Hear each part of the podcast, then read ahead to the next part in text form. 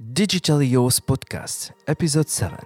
Hello, everyone. Welcome to a new episode of Digitally Yours Podcast, the podcast documentary series where we tackle digital rights in the Maghreb region. In today's episode, we are going to have a conversation about digitalization and how COVID impacted the process in the Maghreb. Stay tuned. Most Maghreb countries recorded first cases of COVID between late February and March 2020. Both Tunisia and Morocco announced first cases in March 2, 2020, while Algerian authorities confirmed the first case in February 25th and on March 24th, the first case was recorded in Libya. In a reactive measure, governments enforced lockdowns and curfews. Morocco first decreed lockdown measures on March 2020. Around the same time, Tunisia and Algeria also imposed lockdowns, hoping to curb the curve and limit the spread of the virus. We suffered a lot during the first month as I had to close my business. But then I adapted to the situation and went online. I used Google services to optimize my online presence for my software and computer reparation business. J'ai lancé ma business sur, j'ai choisi la plateforme Google pour euh, pour optimiser ma, mon site web et, ma, et mon travail parce que je, je, je fais tout ce qui est Euh, réparation et maintenance des, des softwares, des, des ordinateurs. This was Rabia Bouyahiewi, a business owner from Tlemcen, Algeria. Rabia's business journey during the pandemic went from panic to adjustment.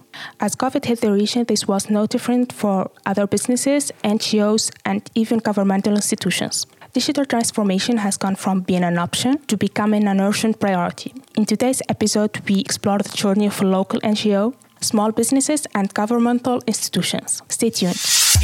And so the internet always offered this uh, this uh, alternative of not having to own your own shop, for instance, or having or own a physical place where you can display your products or services, but instead you can go online, have free to use uh, platforms in which you can display your services and products to sell and and, and work. And so we just uh, we just created content that. Mm-hmm uh, encouraged people to using the internet.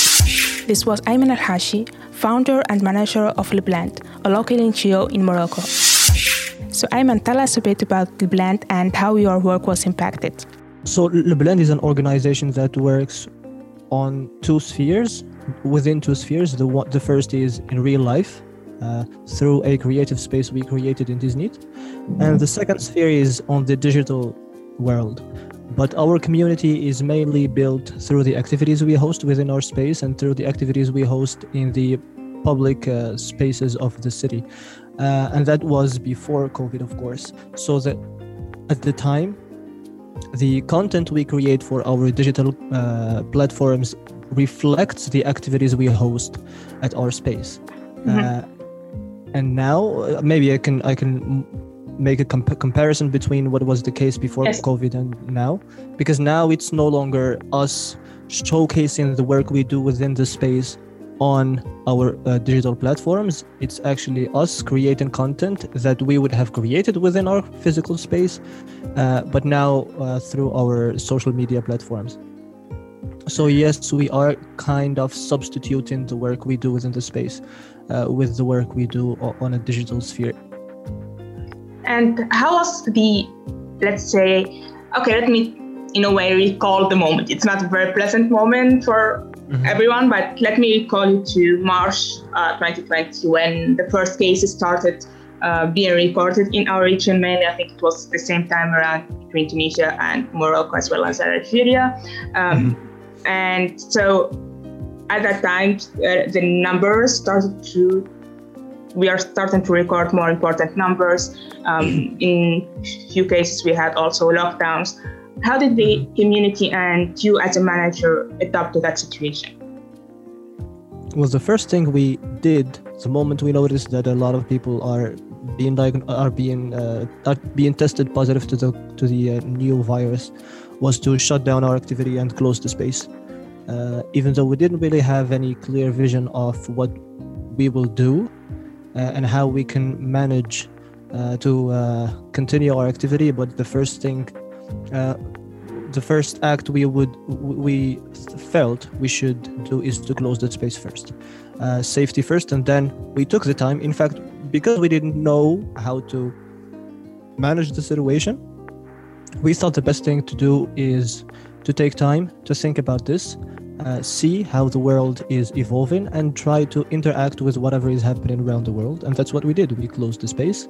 We took some time because even us that are working within the organization, we are also human beings and individuals. And so it's hard for everyone and it was hard for us as well. And we took the time, the necessary time to reflect and see how things are uh, progressing. And then we started deciding on what to do. And from that point on, um, how much time does it took you to go actually to um, think about starting more producing more content online or maybe shifting in a way to the digital space? Well for our very specific case it was about a month. But the reason why it took us a month was not only because we didn't know what to do but also because it was a chance for us to actually rest and uh, take take a vacation because we didn't have the chance to take that during the past two years. And so we thought maybe this is a time in which the world is taking a pause and we should take a pause as well. Took a couple of weeks uh, to rest, and uh, we do re- realize that we are very privileged to have the chance to actually rest and take the first uh, month as a vacation for us because uh, we do realize that a lot of people do not have this uh, luxury of, uh, of stopping and not having much changed uh, in their lives and so that's that this was the case for us as a team at least mm-hmm. um, you just spoke about the idea that you had that time of reflection in a way um, mm-hmm. n- now looking back to it uh, what do you think was um, the privilege or let me say the things that gave you leverage to actually be able to to shift and keep going after that month?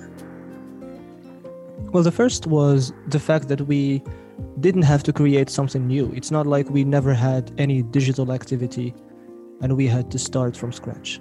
Uh, our organization always relied on its social media content and we always and as young as we are we always relied on using uh, social media to, to communicate with each other as a team and as friends. And so it wasn't it wasn't very uh, dr- dramatic of a change. We just had to uh, we just had to accept that uh, instead of it being complementary. It will be our primary mean of communication for a while. Hopefully, things go back to eh, some sort of normal in the very near future. But for us, for, for now, we do realize that it's the way it will be. And life here in Tiznit, where I'm from, is actually uh, back to normal a little bit. There are a few restrictions, but we still we are still able to uh, to live the kind of life we were able to uh, to experience back in the days. And how did the community um, respond to that, to the shift, and was people still engaged? Yes, uh, in fact, you know, because our community is mainly people within the ages of 15 and 25, and mm-hmm. so they are naturally uh, very present on the uh, on social media uh, so what we did after the months we took off was we tried to study the kind of content that was being shared on social media, not only on a local on, a local uh, uh, on a local scale, but also on a national and international scale. Uh, and we tried to interact with that and have some sort of communication with the people that are following us on social media. Uh, examples I could give were uh, in the very beginning when when COVID was just starting out here, at least in the region, because uh, it started in China and other parts of the world four months before.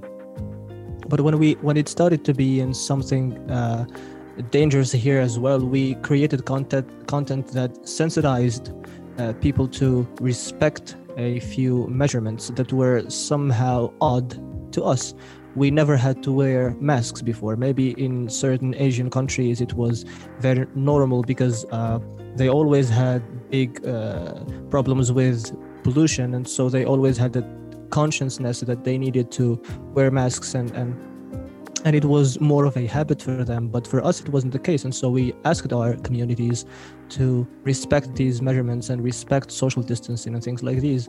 Uh, but then again we noticed that on social media a lot of people were backlashing themselves uh, because in big cities in morocco at least um, not everyone respected the curfew for, inst- for instance and not everyone was respecting the these sanitary measurements but in our city, in Tiznit, we were very proud that people actually respected the curfew. Uh, the city was nearly empty, uh, and, and, there was a lot of social solidarity that took place.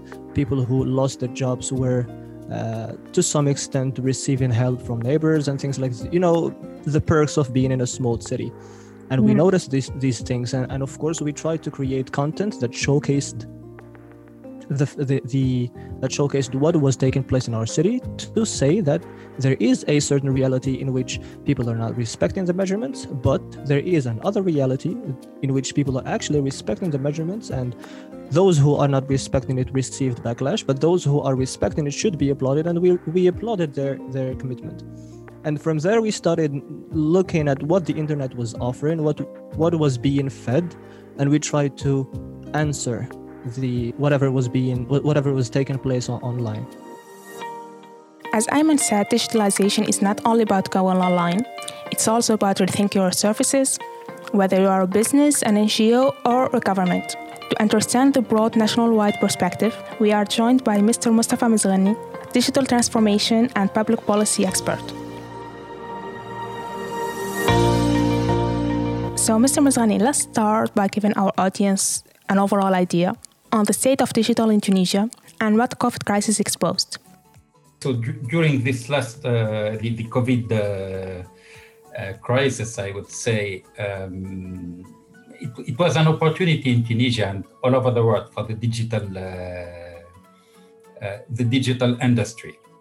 Uh, meaning that there was a, a call and, and, and, a high need for the digital tools uh, and uh, the, the, the, usage of uh, digital in and the usage of digitals in um, how to say for teleworking and and e-services and online services and uh, things like that. Uh, and and on the other hand, um, it was an opportunity in Tunisia uh, as uh, a lot of companies, uh, let's say, as the, the government himself um, identified a real need uh, for, for uh, digital tools and digital services, uh, meaning that before the government was only talking about the importance of digital, but not really, um, even if we had some uh, we had uh, digital strategies and so on. It was not really fully implemented.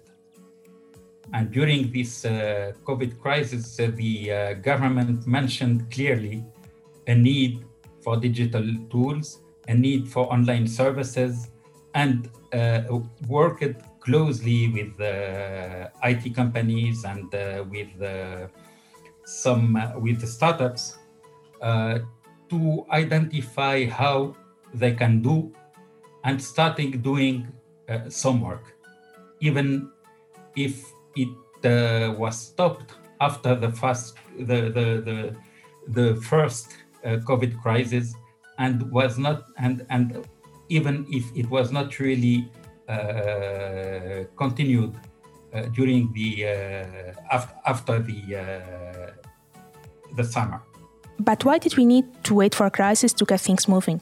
As I said, uh, when when we when the COVID crisis happened, and uh, people people were not able to go to the uh, ministries or or to uh, the, the, ministries to benefit from uh, governmental services or to do some governmental procedures uh, uh, when when the government or, or, when the state or the Ministry of Finance himself find that he was not able to collect uh, taxes because people are not able to move to the uh, Ministry of Finance windows, uh, uh, and same thing for the social security and so on. at that time, they, ident- they, they, they found that the online services were not fully developed. The online, online services were not developed so that the government will not be able to provide services, but also to collect taxes. And uh, same thing was on the health side. Uh, and, and at that time, the government said, hey, we should do something to be able to continue collecting taxes, uh, having companies paying for social security, and so on.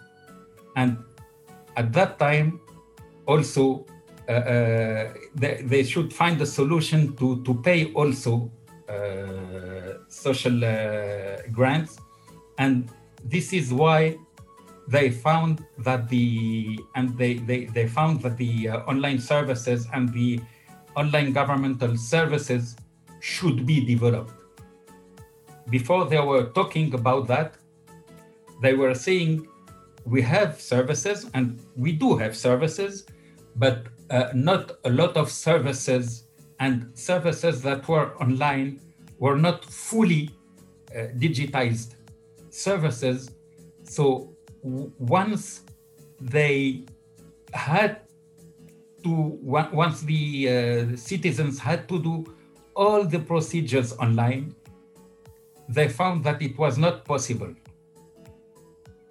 before it was accepted because i will do part of the procedure online when it is needed i will go to the window of the concerned minister to do part of the procedure or the rest of the procedure, and so on and so forth. But once I was not able, and people were not able to move to the ministries, they identified the gaps and they identified the fact that should, the, the, the, the services should go more online. So, as they say, let's start with the why. And let's go back to actually why do we need the digital transformation?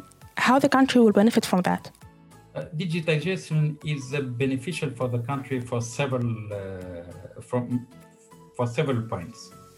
First of all, all countries are in competition to attract FDIs, foreign direct investments, and uh, digitizing and having uh, services, online services for companies will be is one of the uh, attractive components, attraction components. So having the services online for companies will support countries to attract foreign, foreign direct investment.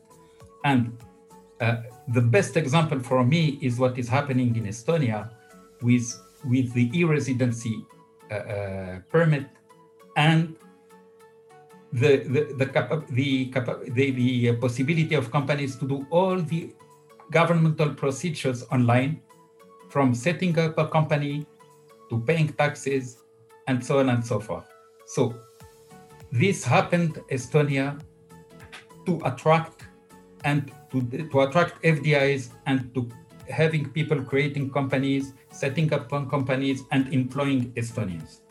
So this is from the fdi side. The second part for digital transformation, whatever it is, for uh, let's say the second part of the digital transformation is that we are in a global village, and the global village is no more an image, it's reality. And Tunisians, if we talk about Tunisian, but we can talk about also about Maghrebans and about all the world citizens, uh, can access to any country to see how it is happening in any country and will consider themselves will, will may select a country based on the the ease of life in the country itself and this made several youth and uh, even uh, others to, to, to emigrate from a country to another just to benefit from a better ease of life. And the third point, I will say it for companies, but it also for countries. Uh, what we have currently is we have young, yeah, young, young, uh, young generations. Um, when we talk about Y, Z, uh, when you talk about the uh, millennium generations, are digital natives. And they use the digital tools in a way that they consider that this is the real world. And they want to see the real world that side, that way. Meaning that, uh, uh, for example, they do not accept to stay a long time queuing for benefiting from a product or a service, whatever it is, service provided by a private company or by country. And companies and countries countries should adapt their services to this uh, uh, specific uh, clients, let's say, or customers. Uh, uh, they, they, they should adapt the customer experience of their products and services to what those generations are looking for and how they generate to how those generations are behaving. And this is also very critical. And companies that will not be a country, companies and countries that will not be able to adapt their way of doing things to adapt their way of providing services will lose this all, all those new generations let's say and they will uh, they will disappear. Well, that's definitely shifting the perspective, especially considering that young people in the Maghreb and in Africa as a whole are the biggest chunk of the population. So, you spoke about different parties, including governments and firms. What other parties are concerned, and what roles do they have in pushing the transformation forward? All, all the, the stakeholders are, uh, have a, a, role to uh, to play in in this digital transformation journey, let's say. but the, the the most critical role is that of the government. I'm, I'm saying that because the government will put in place the needed uh, uh, environment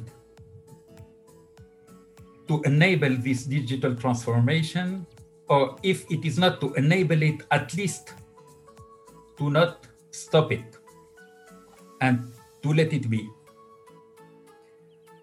And this environment is environment is based on first regulations. Sometimes had having to change all those regulations that the regulations that are in place and that uh, uh, how to say, do not facilitate and are not against digitization.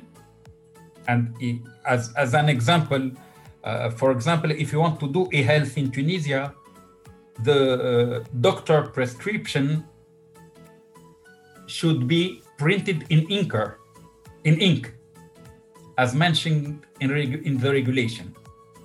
So, printed with ink means or, written with ink means it should be manually written, written or uh, it should be printed. And it cannot be electronic. It cannot be digital. This is an example about regulation. So the government should put in place the right environment to facilitate. Uh, so it's legislation.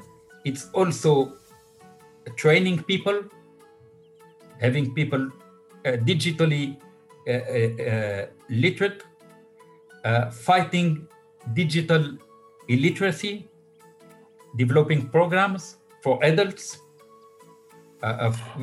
having generalizing the digital education in schools, in university, and, and, and so on, and of course, developing digital governmental services.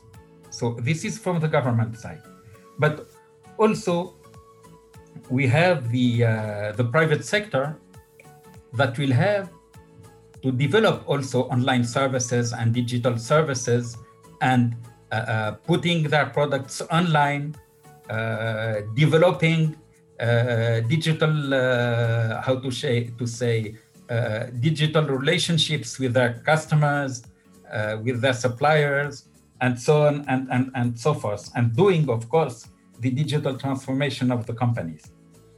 The civil so- society also is, is had, uh, uh, uh, has a big role because civil society will have to do lobbying with the government, with the companies, uh, sensitizing them, and so on for digital services, but also supporting citizens, supporting uh, uh, digital illiterates to be able to benefit from those services.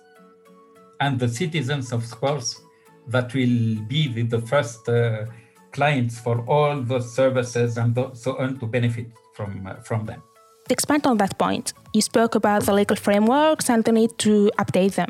In Tunisia and in the Maghreb in general, we usually hear that our parliament members are not necessarily tech savvy and we notice a lack of political will to advance digital transformation. What is really missing for governments and political parties to actually help advance digital transformation in the country? So, um, the, the, the political will is a key issue. Uh, members of parliament as you said, members of parliament, uh, even members of government and ministers and uh, high level civil servants sometimes are not really convinced uh, uh about, uh, about digital services. Uh, they are not, they don't believe in that sometimes. And sometimes they don't want, even if they are somehow convinced they don't want to work on changing things and, and changing how they are doing. Because they are afraid about uh, uh reluctance about of, of others. So there, there are there is um, how to say there are some activities to develop with them to uh, facilitate things and to do lobbying with them. And this is what, what, how this is what I said earlier when I talked about civil society. Civil, one of the roles of civil society is to try to do lobbying with governments and when we talk of course when we talk about regulation it's also members of parliament and other uh, uh, other stakeholders uh, to work on those regulations and to facilitate those services. Speaking of civil society, we recently heard the announcement of scary numbers about the literacy in Tunisia and the percentage of population that don't have basic skills, let alone digital skills. So, when we move forward in the digital transformation, how can we make sure that we are not leaving these people behind? When we talk about digital digitizing digitizing services, it's to have a, a better quality of services and to be able to, provide to provide services to a maximum of, uh, of citizens uh, and to avoid having people moving from a place to another to benefit from those governmental services, for example. So once we put it online, we can benefit from the service wherever they are and anytime they want. On the other hand, when we decide to generalize the digitization of services, we should work on developing digital literacy to have a maximum of people that we will benefit from those services and to benefit from them online. But on the other hand, we should not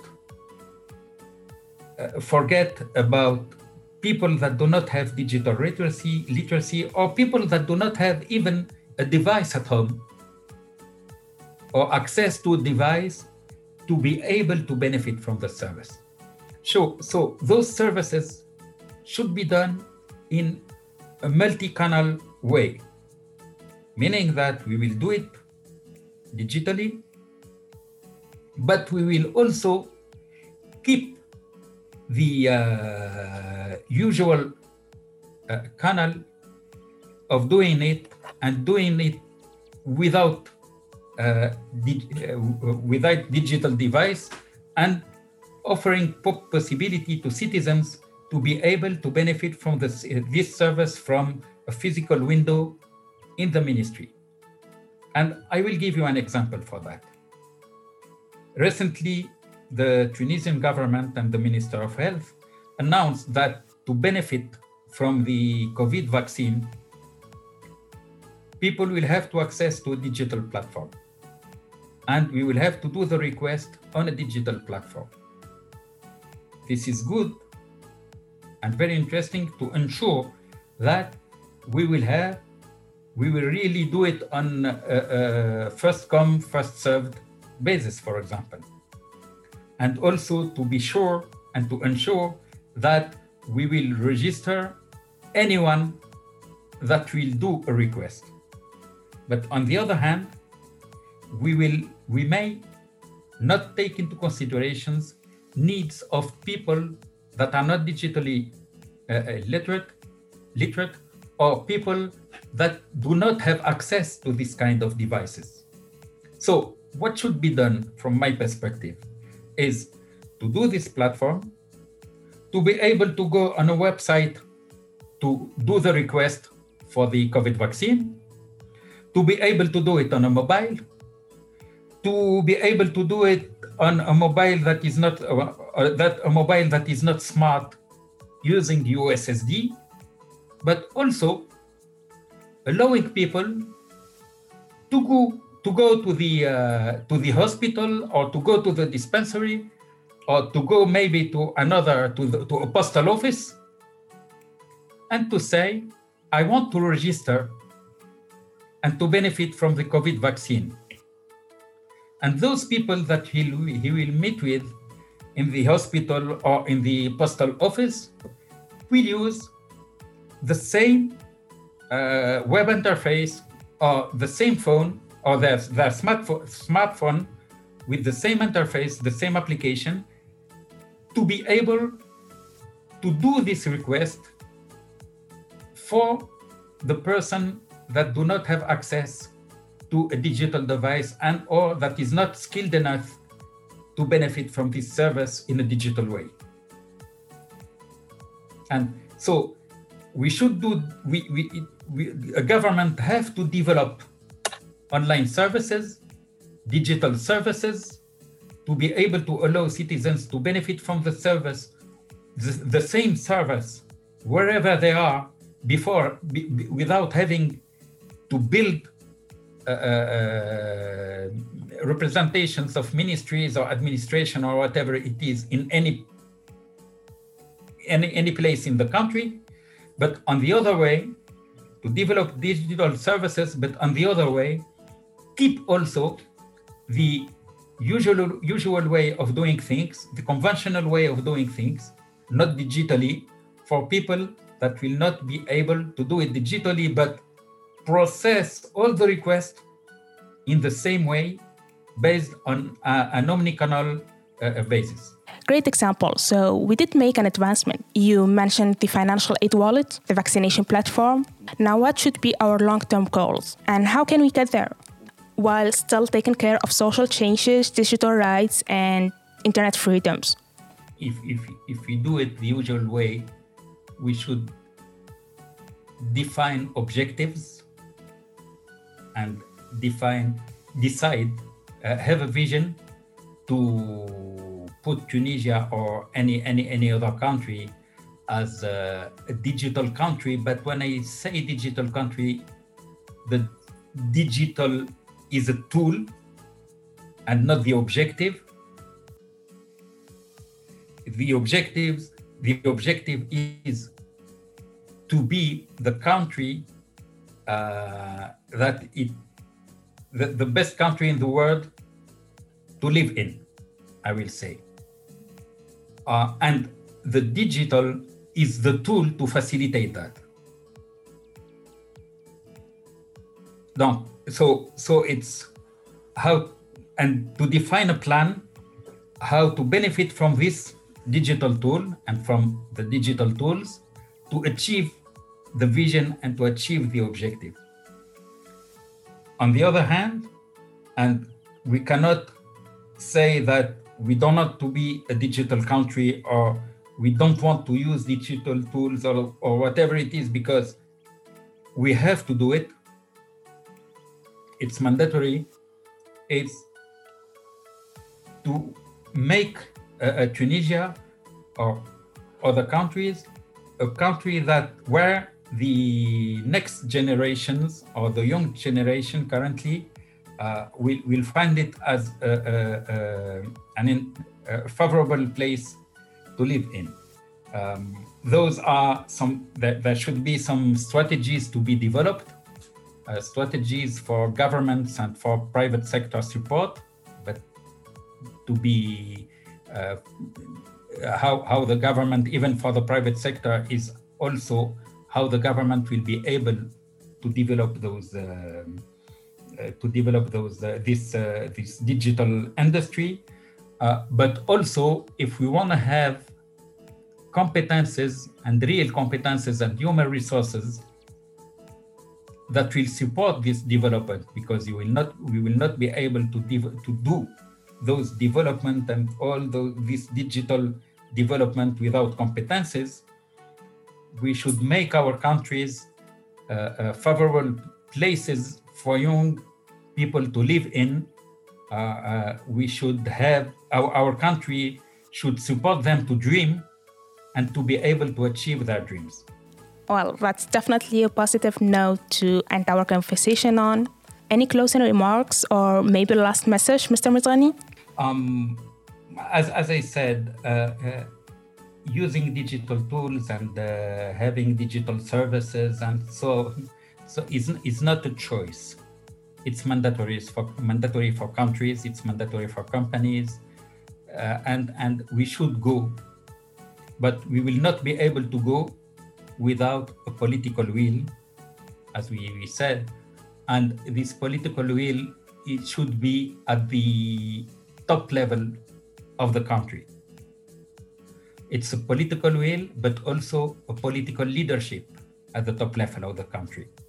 If there is no political leadership at the top level of the country, is the leadership is not convinced by digital and what digital can bring and what are the obstacles that we can face doing those doing digital. But if the leadership is not convinced by digital, we will not to, we will not be able to put in place a vision, and more than that, to put on the on the earth the the vision itself and to develop and to deploy the the action plan because if the leadership is not convinced he will not be able to convince others to follow him and to implement this vision. And this is what is needed for our countries. This was Mr. Mustafa Mizghani, digital transformation and public policy expert from Tunisia. First, we explored how going digital went for a local NGO in Morocco working with small businesses. Then we shifted to a wide national scope and discussed how things evolved in Tunisia the government response, the private sector, and civil society contribution during the pandemic and beyond. Thank you for listening. Digitally Yours podcast is a streaming HD production for THD.TN with the collaboration of the ISS Center. This work was carried out in the context of the Africa Digital Rights Fund with support of the Collaboration on International ICT Policy for East and Southern Africa. Host and senior producer Yusr Jouini, executive producer Monam Hamdi, coordinator Walid Nafati, Project Manager Marwan Dhmayet. Sound Engineering Ghazi Nafati.